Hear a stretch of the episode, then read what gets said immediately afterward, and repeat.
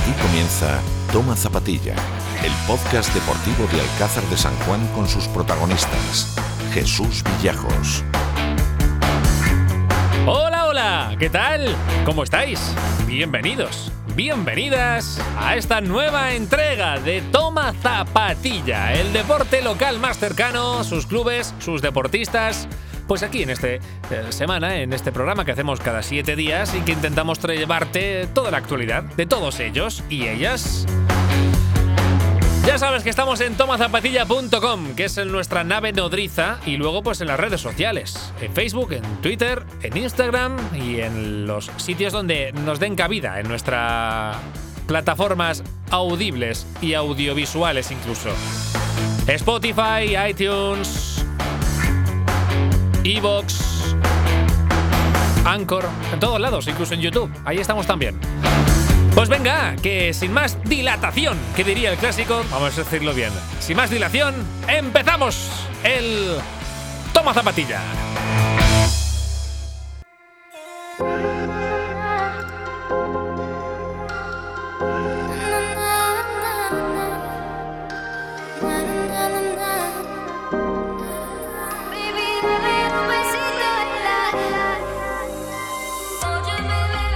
Pues ahí estamos, edición número trece, que tiene rima y premio, de Toma Zapatilla. Hoy con Dainoro y Fumarato, que se han dignado y se han prestado para hacer esta portada con las noticias más destacadas de nuestros deportistas de Alcázar de San Juan.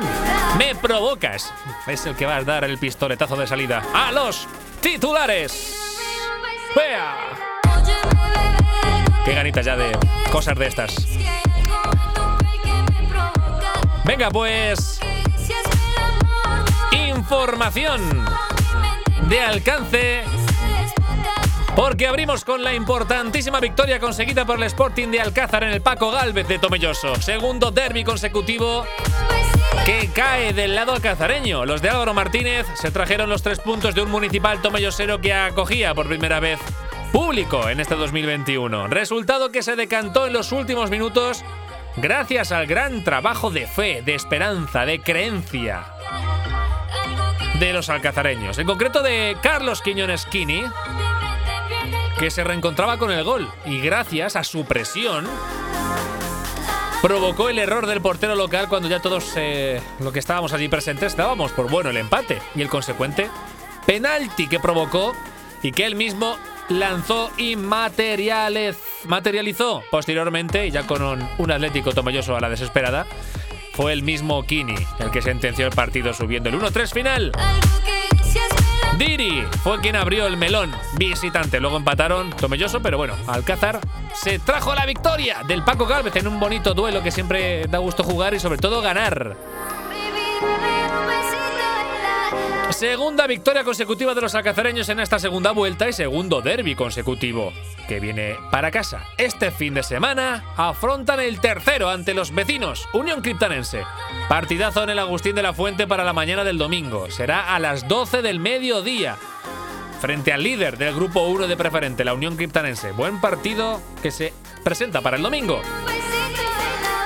Precisamente para ese choque, hoy tenemos como, invi- como invitado a Carlos Monedero, otro de los viejóvenes componentes del equipo y de la cantera alcazareña, que está siendo protagonista en los últimos partidos, jugando como titular en la zaga alcazareña. Y que seguro que tiene cosas que contar. Frente, él es un criptanense, efectivamente, formado en la cantera alcazareña, como decíamos, y que seguro pues que va a vivir de manera muy especial el derbi de este domingo. Charlamos en unos minutos con él, a ver qué nos cuenta. Por su parte, el juvenil nacional caía en su segunda visita consecutiva a Puertollano. Si la pasada semana empataban a tres ante el Calvo Sotelo, esta vez se volvían con una derrota por cuatro dos ante el Atlético Puertollano. Esta semana tratarán de resurgir y cortar la mala racha de resultados que tenemos en las últimas eh, jornadas. A Egin, lugar donde tenemos un gran recuerdo para la parroquia alcazareña, ya que fue allí, en Egin, donde se consiguió el ascenso a Liga Nacional. hace ya unos cuantos años, por cierto. Los de Alejo Villajos han eh, sumado solo cinco puntos de los últimos quince posibles y son sextos con diecinueve puntos. Se han desinflado un poquito. Aún así consiguen con la dinámica y con las posibilidades intactas de conseguir algo importante. Son sextos con diecinueve puntos, dos por debajo de Tomelloso y Albacer, tres por debajo de Valdepeñas y cinco del segundo clasificado, el Atlético Puertollano, precisamente, que se ha colocado segundo, eso sí, con dos partidos más que el resto de rivales.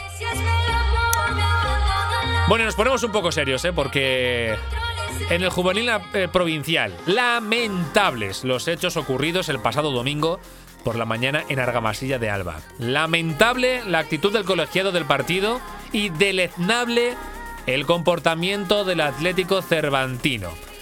Aquí hoy deberíamos de hablar del resultado del empate a uno, pero no, no vamos a hablar del empate a uno. Hoy vamos a llamar a Alejandro Mena, portero del juvenil del Sporting de Alcázar, que debido a la actitud agresiva de unos, los jugadores locales, y la pasividad de otros, el colegiado, pues que se permitió que el juego brusco se convirtiera en lesión de gravedad, con fractura de cúbito y radio, a un chaval que hasta el martes, el próximo martes, no puede ser operado. Nueve días con dolores, diciendo adiós a la temporada, diciendo adiós a su categoría juvenil, ocasionando problemas y preocupaciones a familiares y amigos, en los estudios.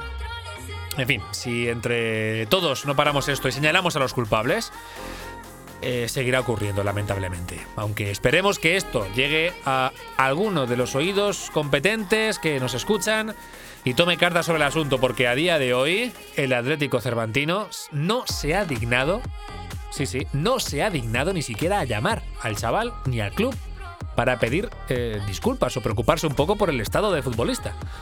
Sorprendente y lamentable la actitud de Cervantino y de sus dirigentes. En fin, conocemos de primera mano cómo está el propio Alejandro Mena y qué ocurrió exactamente en este partido, en esta edición trece de Toma Zapatilla. A ver qué nos cuenta. Pero retomamos lo puramente deportivo, venga, porque se le pone una mala leche tremenda. Venga, nos pasamos a baloncesto con resultados dispares para los equipos del grupo setenta y seis Alcázar. Lo más destacado, la victoria del senior masculino en Toledo cincuenta y dos cincuenta y nueve, que le permite seguir la estela de los todopoderosos Cabezuelos Ocollamos y el Fruta Doña Ramoncita de la Solana. Cinco victorias, tres derrotas. Y que esta semana recibirán por fin con público. Se podrá presenciar el partido frente a Global Caja Cuenca este sábado por la tarde. Además también jugará el senior femenino.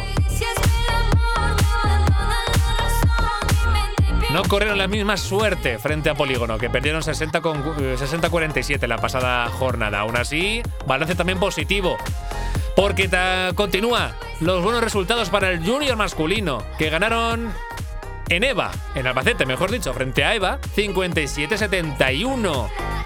Los de Jaime Torosa continúan ahí imparables, con siete victorias y cero derrotas.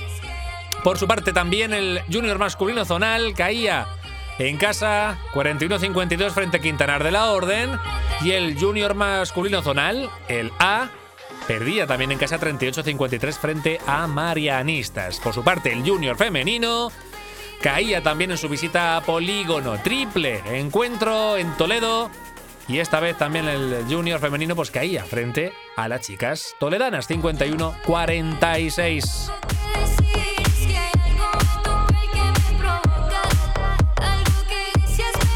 Vamos con el fútbol sala, porque despedida por todo lo alto de Pedro Delgado en los banquillos, de los banquillos con victoria a lo grande en los últimos segundos por siete goles a seis.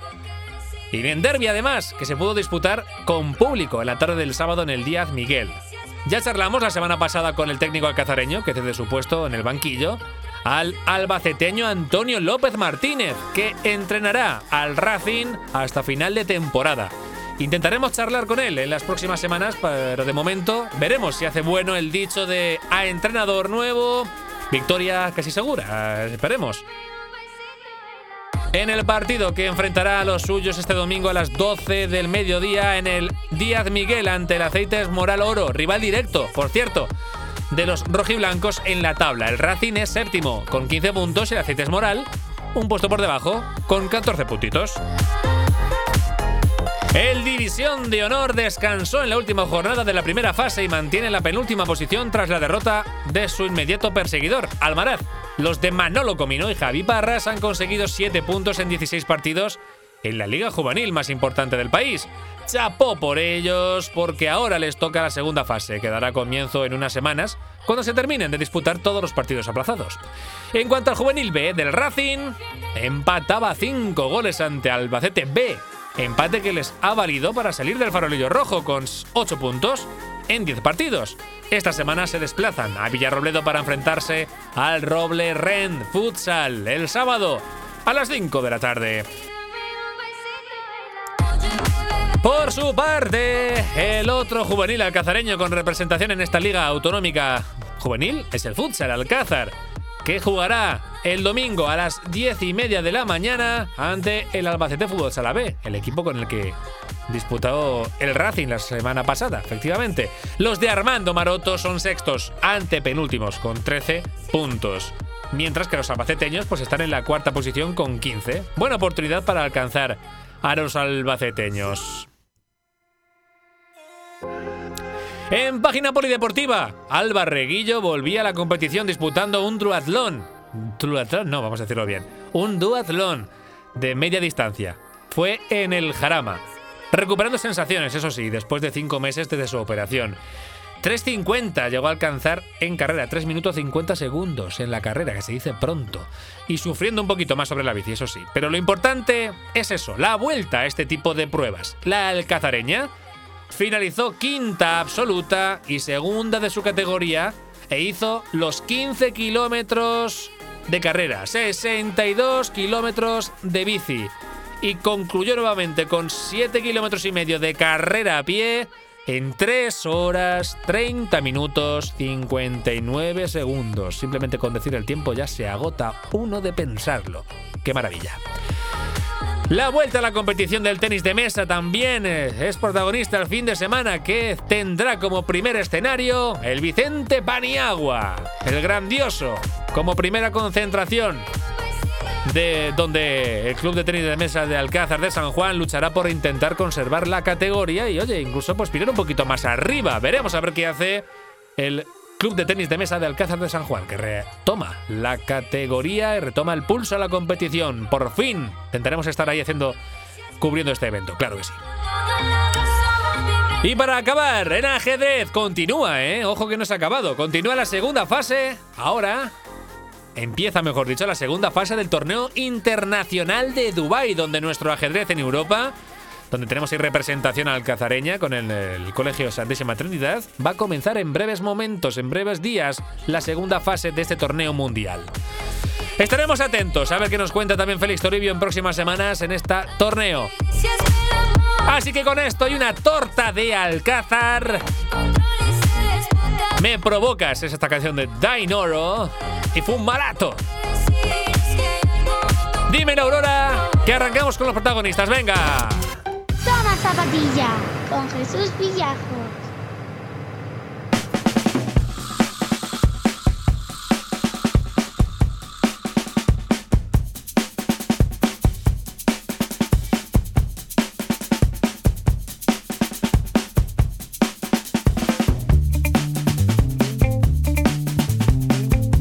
El pasado fin de semana, el juvenil provincial del Sporting de Alcázar se desplazaba a Argamasilla de Alba para disputar una nueva jornada de liga ante el Atlético Cervantino. Partido que acabó con un empate a uno que le hace perder el liderato del Grupo uno de la Liga Provincial Juvenil, aunque con un partido menos que el Mota y Mota del Cuervo y el resto de sus rivales.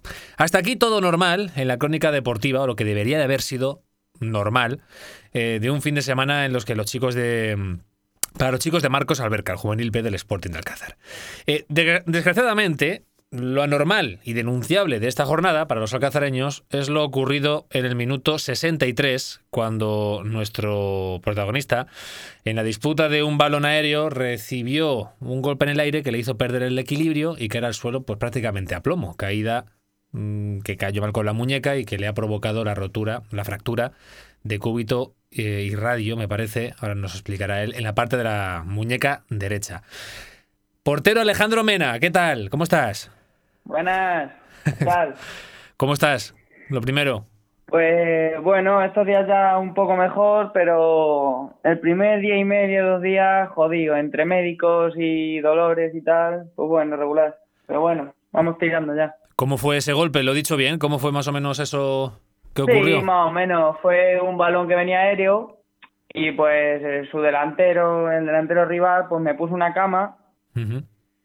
Y pues ya en el aire me dio en las piernas, me desestabilizó y caí con todo el peso sobre la mano. Y pues bueno, se me rompieron los huesos y bueno, fue de, vamos, vamos, horrible. Horrible porque, he dicho bien, ¿no? El, rotura de cúbito, de radio en la parte de la muñeca sí, derecha. De que... cúbito y de radio y bueno, también está un poco jodido el escafoide, pero eso es lo de menos.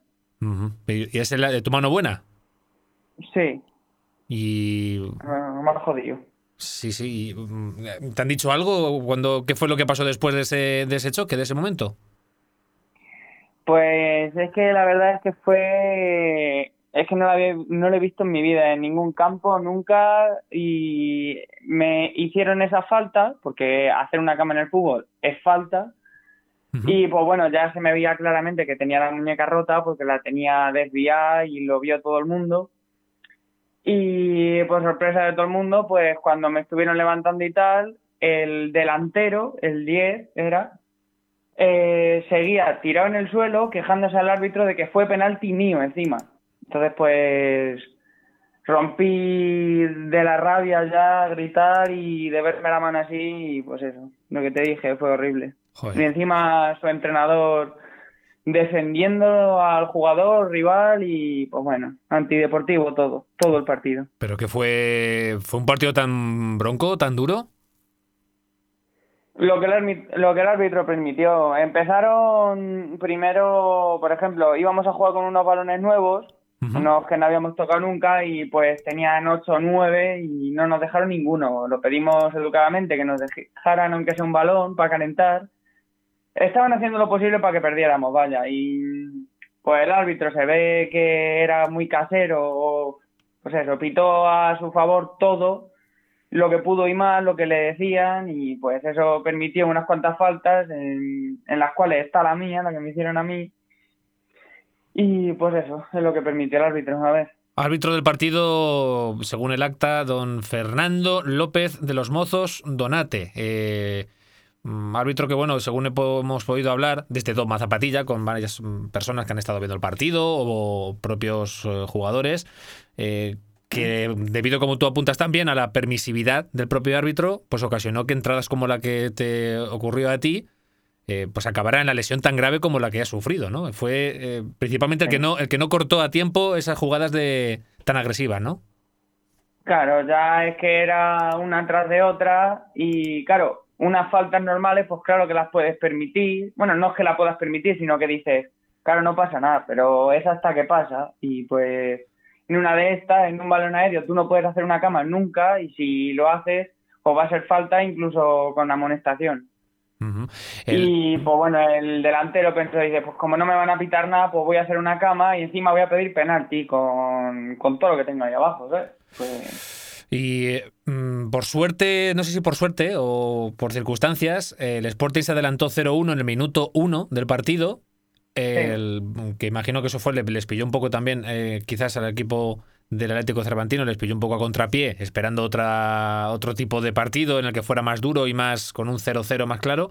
Eso también provocó un poco que el equipo rival fuera un puntito más de intensidad hacia, hacia el empate, ¿no? Sí, además que es que no tardó el árbitro en echarnos a uno y fue por una cosa que ya te digo que es que no he visto nunca, nunca, porque es que los pulsaron, me parece, en el minuto diez o cosas así, por sacar una falta que estaba casi en nuestro área, sacar uh-huh. rápido la falta, básicamente. Sí. Y pues bueno, le dijo, no saques tan rápido la falta. Y dijo, vale, vale, pero llegó el tío, le sacó la doble amarilla a Fran, que fue el que expulsaron uh-huh. al central del equipo. Sí. Y pues lo expulsaron en el minuto diez por hacer eso, por sacar una falta rápida que encima de nuestro área, pues bueno.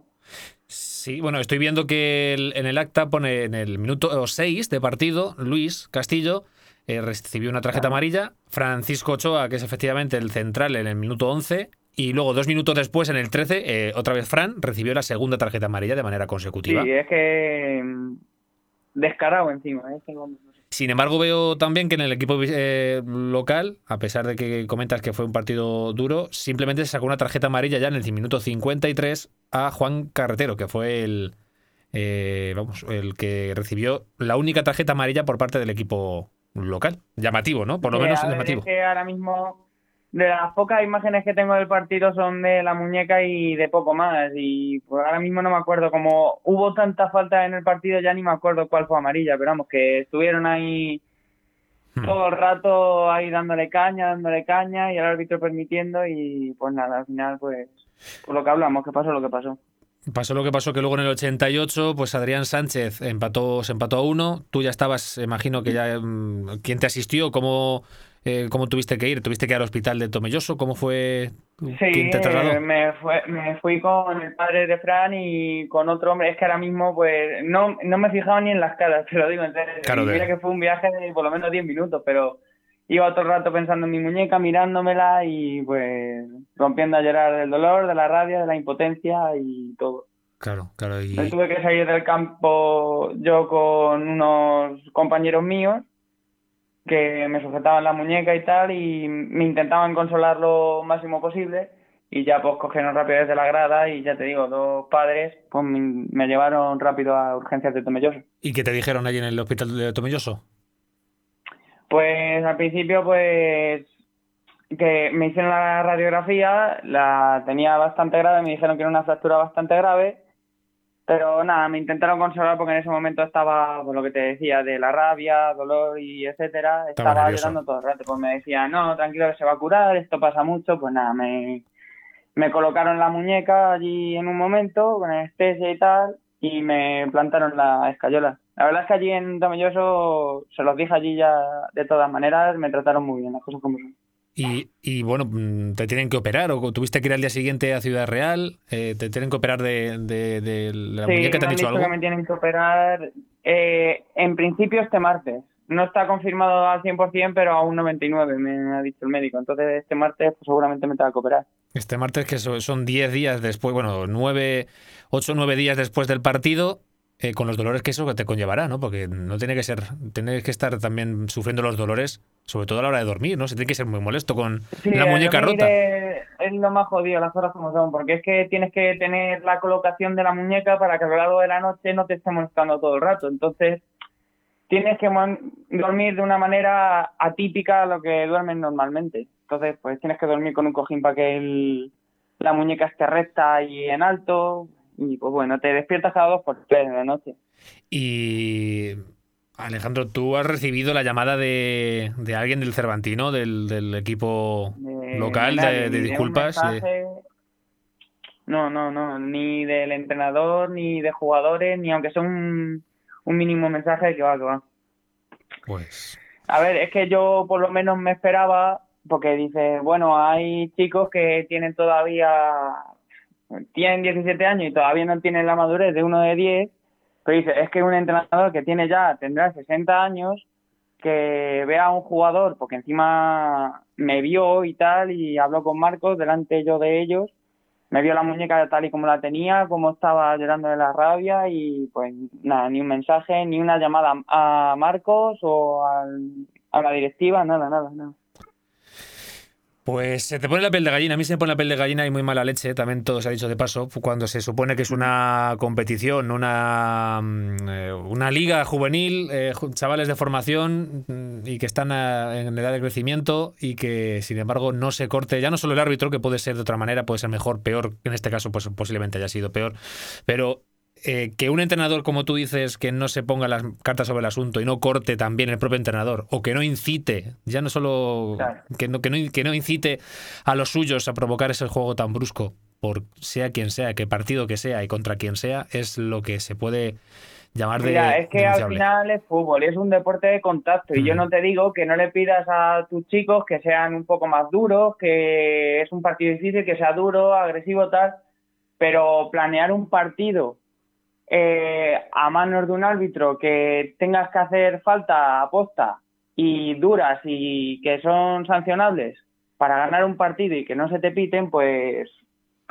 Os dije mucho, la verdad. Indi- indigna. Pedro Manzano al marcha, entrenador, eh, según el acta del cuerpo técnico, es el entrenador del Atlético Cervantino. Pues eh, la verdad que sí. Si son personas, son las personas encargadas de formar a futbolistas, eh, pues apañado va, Mamá. apañado va el Atlético Cervantino. Si ni siquiera luego ya a posteriori ni un simple mensaje de, de solidaridad o de apoyo o simplemente preguntar a ver qué tal a nadie. Totalmente lamentable, Mena, porque ahora mismo cuánto te han dicho cuánto vas a estar de, de baja o cuánto tiempo vas a estar con la muñeca así. Eh, me han hecho una aproximación, me han dicho que como es una fractura grave, entre comillas, tengo la suerte, porque claro, tener una fractura grave con huesos sueltos pues no es agradable y tal, pero me han dicho que eso sí o sí se tiene que operar. Entonces, pues se va a intentar quedar lo mejor posible, porque con operación es mejor que con una escayola simple. Claro. Pero me han dicho que de recuperación y de rehabilitación voy a tirarme por lo menos tres meses. Uh-huh. Me han dicho que tengo que ir haciendo ejercicio, movilidad con la muñeca.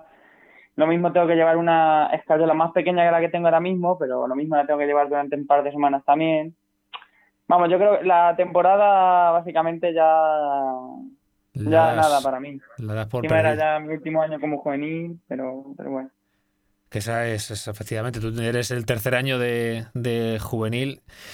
Indigna, indigna. Esto es totalmente denunciable eh, a quien corresponda. No sé si hay ámbito federativo, no sé si se pudo grabar en vídeo o no sé si se puede esto de alguna manera llegar sí, a alguien. Pero desde luego es para, para que alguien tome cartas sobre el asunto, para que no vuelva a ocurrir, porque ya está hecho y desgraciadamente, pues bueno, claro. cuando, en, menos, en menos que te des cuenta estarás otra vez jugando, ya verás, porque pasa el tiempo muy deprisa, muy de, despacio pero muy deprisa. Pero lo que Eso, hay que tratar... Tratar de evitar eso, eso, y hay que tratar de evitar que vuelva a ocurrir ese tipo de cosas contra, pues eso, formadores, pseudo formadores que están haciendo, pues, de deportistas o de jóvenes, pues todo lo peor posible que se puede hacer con un futbolista. Pero nada, Alejandro Mena, pues, pues estaremos atentos y seguiremos mucho tu caso a ver cómo siguen las, las cosas. Que lo primero y principal es que eso se te cure bien, que ya verás cómo volverás nuevamente a defender los colores del Sporting o de, o de lo que quieras, porque hayas estado siempre otro de los míticos del ascenso al cadete regional de la escuela de fútbol, que cumpliendo ahí y siendo uno de los veteranos, eh, eh, insultantemente jóvenes veteranos, tercer año de juvenil en el Juvenil B de Marcos. Y desearte, pues nada, pues un fuerte abrazo y que te recuperes lo, lo, lo antes posible y que podamos disfrutar de, tu, de tus porterías y tus paradas ahí en la, en la meta del Sporting. Bueno, Villajos, muchas gracias. A ti, Alejandro, un abrazo fuerte. Hasta luego. Toma Zapatilla con Jesús Villajos.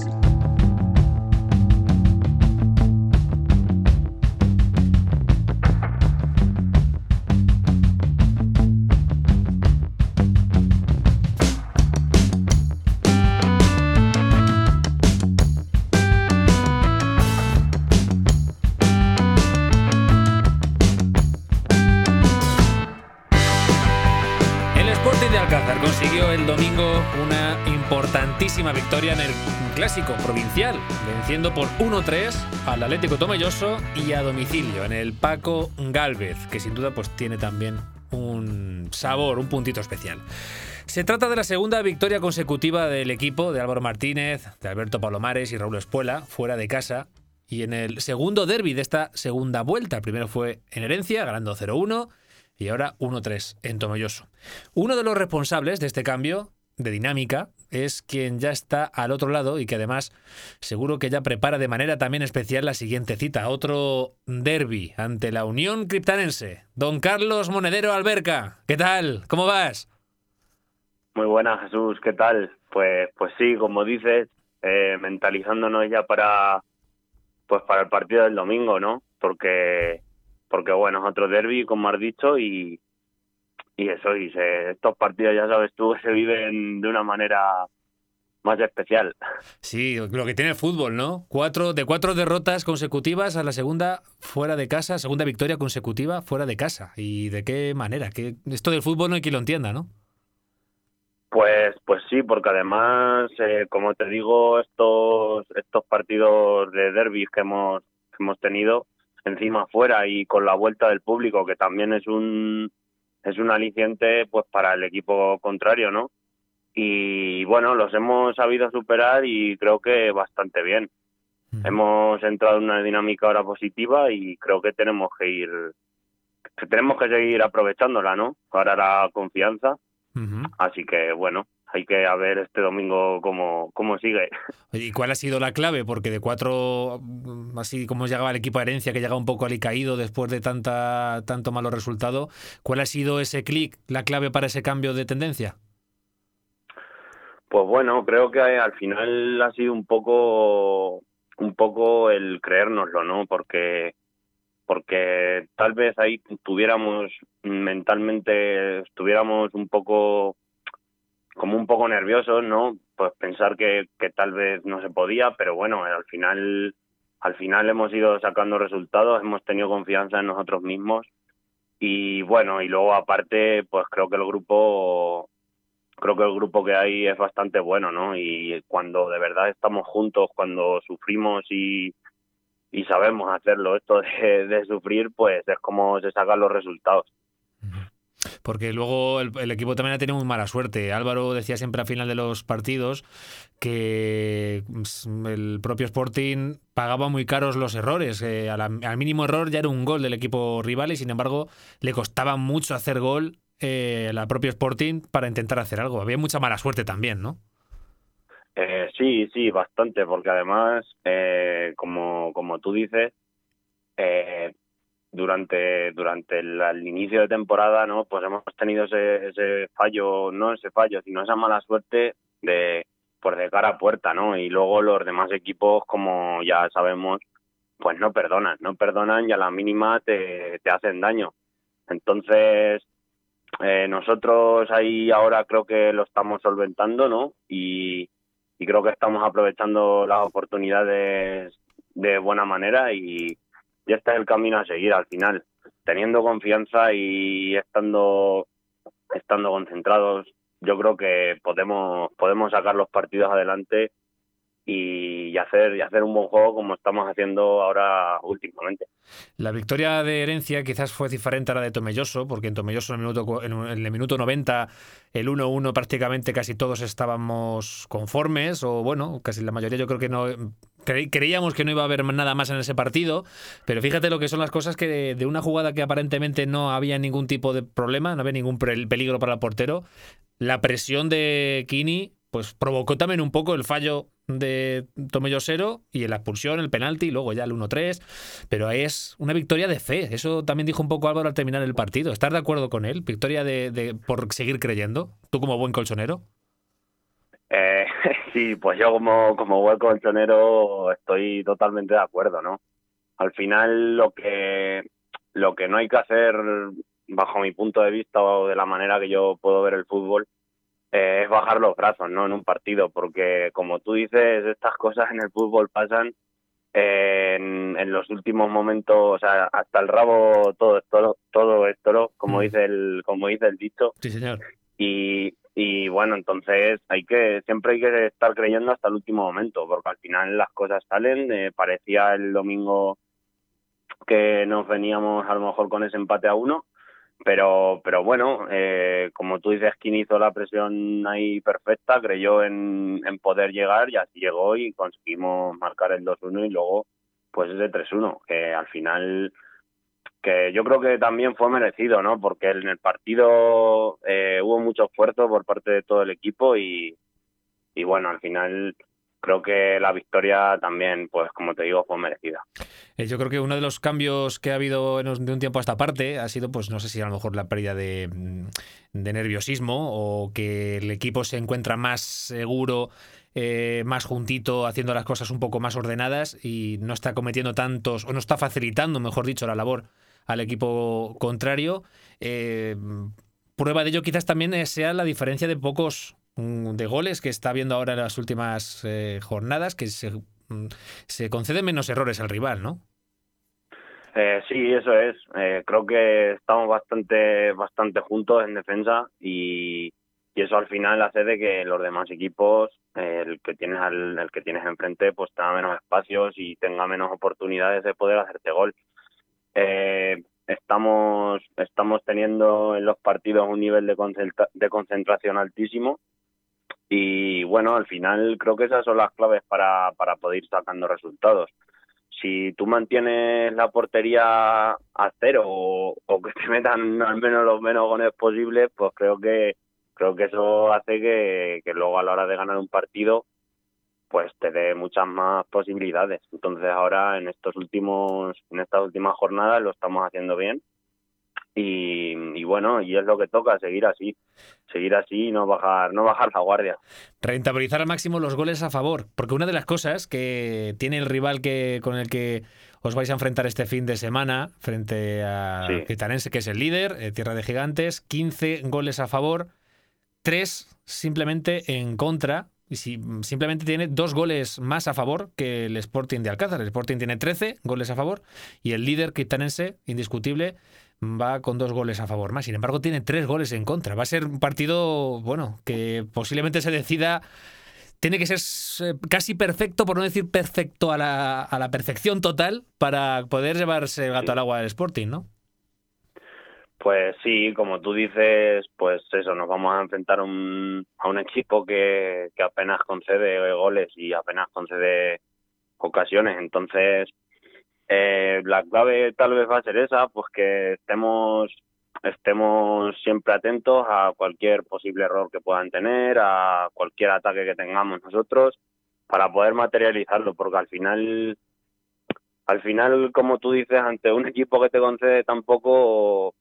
Eh, lo primordial es eh, aprovechar lo que tú tengas y por supuesto, eh, aunque aunque como tú dices llevan quince goles, pero bueno, pues sabemos de, del poderío también que tienen que tienen ellos ofensivamente y que en cualquier momento pues pueden pueden liártela. Entonces eh, mantener mantener la defensa la defensa bastante fuerte y la cabeza fría y saber que puede ser un partido que pues que se haga largo y y que pues, lo que hemos hablado, que no se no tiene por qué decidirse en los primeros los primeros momentos, ¿no? Entonces son de los tres goles en contra que ha recibido eh, Criptanense, dos de ellos han sido frente a Atlético Tomelloso, que es otro dato dato curioso en la primera vuelta. Es la verdad que son datos de rentabilizar los goles al máximo. Sí. ¿Tú crees que se va va a cambiar mucho el partido de la al que se vio en la primera vuelta con este que vamos a ver el domingo? Pues bueno, yo creo la verdad que, que será un partido un partido parecido, ¿no? Eh, en el que eh, tal vez el juego, pues no sé, o sea, no se vea mucho juego, ¿no? Yo creo que en la primera en la primera vuelta eh, el resultado pues fueron dos cero, ¿no? Pero pero tampoco tampoco se hizo Tampoco fue, pienso que fuera real, ¿no? Porque ellos tampoco tuvieron muchas ocasiones. Uh-huh. No jugaron, no hicieron un gran partido, pero bueno, lo que dices, ellos las, material, las materializan y, y en esta segunda vuelta posiblemente sea igual. Un partido bastante duro y... y en el que hay que estar concentrados desde el minuto uno hasta el noventa. Partido que se va a disputar el domingo por la mañana a las doce del mediodía en el Agustín de la Fuente, de campo de Criptana. Eh, viendo también la clasificación, vemos que está ya destacado, pues efectivamente están dos equipos, San José Obrero, que es segundo con veintisiete puntos, Criptanense con veintiocho, ya un poquito ahí descolgado, un poco más está San Clemente, que es el único imbatido, pero que es el rey del empate. Eh, San Clemente es tercero y luego hay una eh, serie de, de equipos, Campillo con veintiuno, Tomelloso con diecisiete, bueno, Tomelloso, Quintanar, Membrilla con diecisiete, Munera con dieciséis junto con Sporting de Alcázar con dieciséis, es decir, con una victoria el Sporting y un, unos resultados más o menos eh, convenientes para esta semana, te colocas quinto, sin hacer mucho ruido, estando sí. ahora mismo noveno. Eh, quiere decir que la igualdad ahí, hay una zona media que está muy poblada, ¿no? Ahí ahora se va a definir seguramente la permanencia en pequeños detalles y en partidos muy puntuales, ¿no?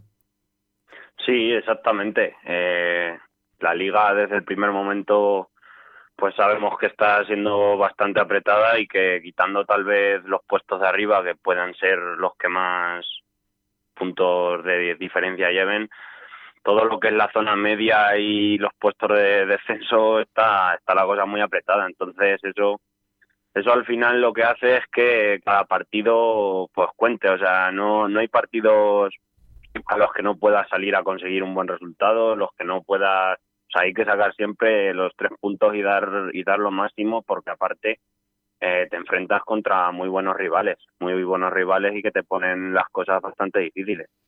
Entonces va a ser efectivamente partidos que se van a definir en detalles. No sé si habéis hablado con la directiva, sí, para que el próximo partido que se juegue en casa, que me parece que es contra la Gineta, eh, si se va a jugar fuera de casa, dado que es de los eh, partidos que habéis jugado este año, la mayoría de victorias ha sido fuera de casa, por lo mismo a lo mejor habría que plantearse irse fuera de Delgadomeco, ¿no? Sí. Igual igual tendríamos que, que decirlo, ¿no? Pero, pero bueno, yo creo que, a ver, también ahora con la vuelta de la gente, ¿no?, de que venga el público, pues también para nosotros, como te he dicho, igual que los, lo es para los demás equipos, para nosotros también es un aliciente, ¿no?, que la gente venga a vernos, que la gente nos anime. Eso a nosotros nos da un plus y, y bueno, y creo que al final pues los resultados en casa, los buenos resultados van a van a llegar, ¿no?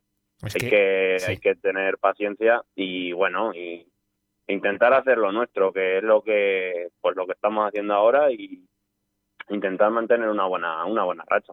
Es que también ha sido mala suerte, ¿eh? En estos tres partidos de la primera, sí. de la primera vuelta, los tres derbis más punteros de este grupo, eh, frente a Herencia, sí. Tomelloso y Criptanense, eh, los tres partidos ya fuera de casa, si ya es, por si ya es casualidad, por una serie de cúmulo de circunstancias que se dio en la primera vuelta, que encima fuera con público el primer partido de la primera vuelta del primer derbi. Es también un poco es, el derbi es, es sacar un poco ya el, eh, la cuadratura del círculo de la mala suerte, ¿no? Es, es, es curioso lo que ha pasado, sí, este año. Sí, totalmente. Eh, nosotros la primera vuelta, pues como has dicho, las, estos partidos precisamente de, de los derbis, ¿no?, pues los tuvimos que vivir que vivir sin el apoyo del público, que como te he dicho a nosotros nos da nos da un plus. Y, y claro, el primer partido que te encuentras ya para tener que jugar fuera es Herencia, o sea, con público me refiero, es Herencia, y llegas allí, bueno, pues al final estos partidos eh, pues tienen una presión añadida, ¿no? Y más si va el público, pues pues si te puedes imaginar. Eso, entonces, sí, la mala suerte es que también, aparte de acompañarnos en en el campo durante varias, varias jornadas, pues también nos ha acompañado nos ha acompañado fuera de él, ¿no? El rizar el rizo de la, de la mala suerte, porque de, como decía Álvaro Martínez y la semana la semana pasada también, eh, el poquito jugar con público en un campo ajeno, o sea, te gusta jugar en un campo en tu en tu casa con tu público, con tu gente, pero también es un punto, es un añadido extra el que juegues en tu casa o fuera de, de ella, pues con ese esa presión que te da la grada, ¿no? Te tiene que poner un poco, digámoslo así, el que tengas ahí un poquito ese aliciente de, de, de morbo, de tensión, ese gusanillo en el estómago, ¿no? Sí, por supuesto. Yo personalmente, yo personalmente es algo que me gusta. Uh-huh. Eh, te lo puedo decir así, ¿no? A mí sí me gusta jugar jugar partidos que en los que también te mete presión la gente, ¿no?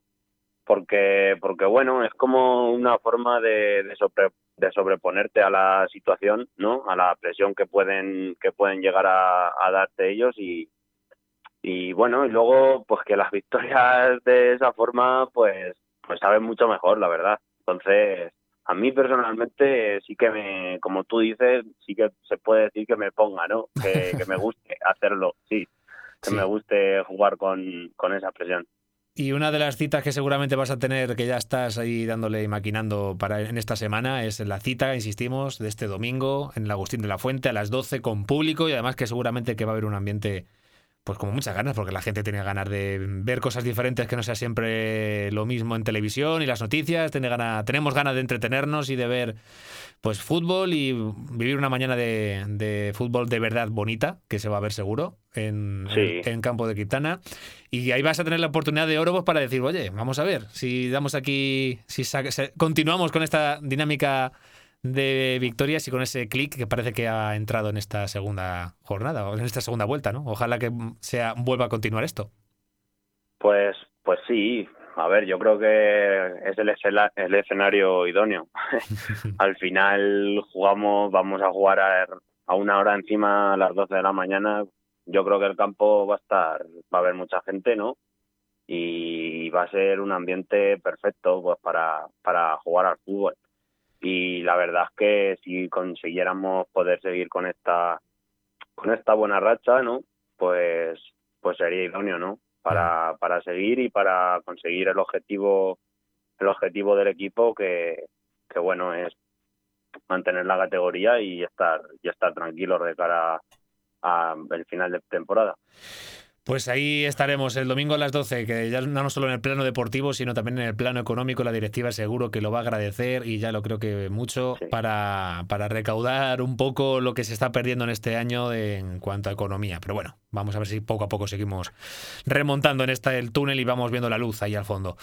Pues, pues eh, sí. Carlos Monedero Alberca, un placer que hayas estado con nosotros aquí en Toma Zapatilla. Era uno de, le comentaba antes fuera de micro, que era uno de los viejóvenes, de los veteranos ya de este equipo, aunque es de la quinta también de, de jugadores insultantemente jóvenes que están ahí todavía defendiendo los colores del Sporting y lo que le queda. Y que es un placer, sí, que hayas estado por aquí este esta edición de Toma Zapatilla. Bueno, Jesús, ya sabes que ya sabes que para mí es un placer colaborar y, y bueno, la verdad que, que ojalá se pueda se pueda ver un buen partido el domingo y y que y que nos vengamos con los tres puntos, por supuesto, eso eso siempre. Ahí queda. Así que, a ver, a ver qué tal. A visualizarlo, Mone, un abrazo. Bueno, muchas gracias. Hasta luego. Toma Zapatilla con Jesús Villajos.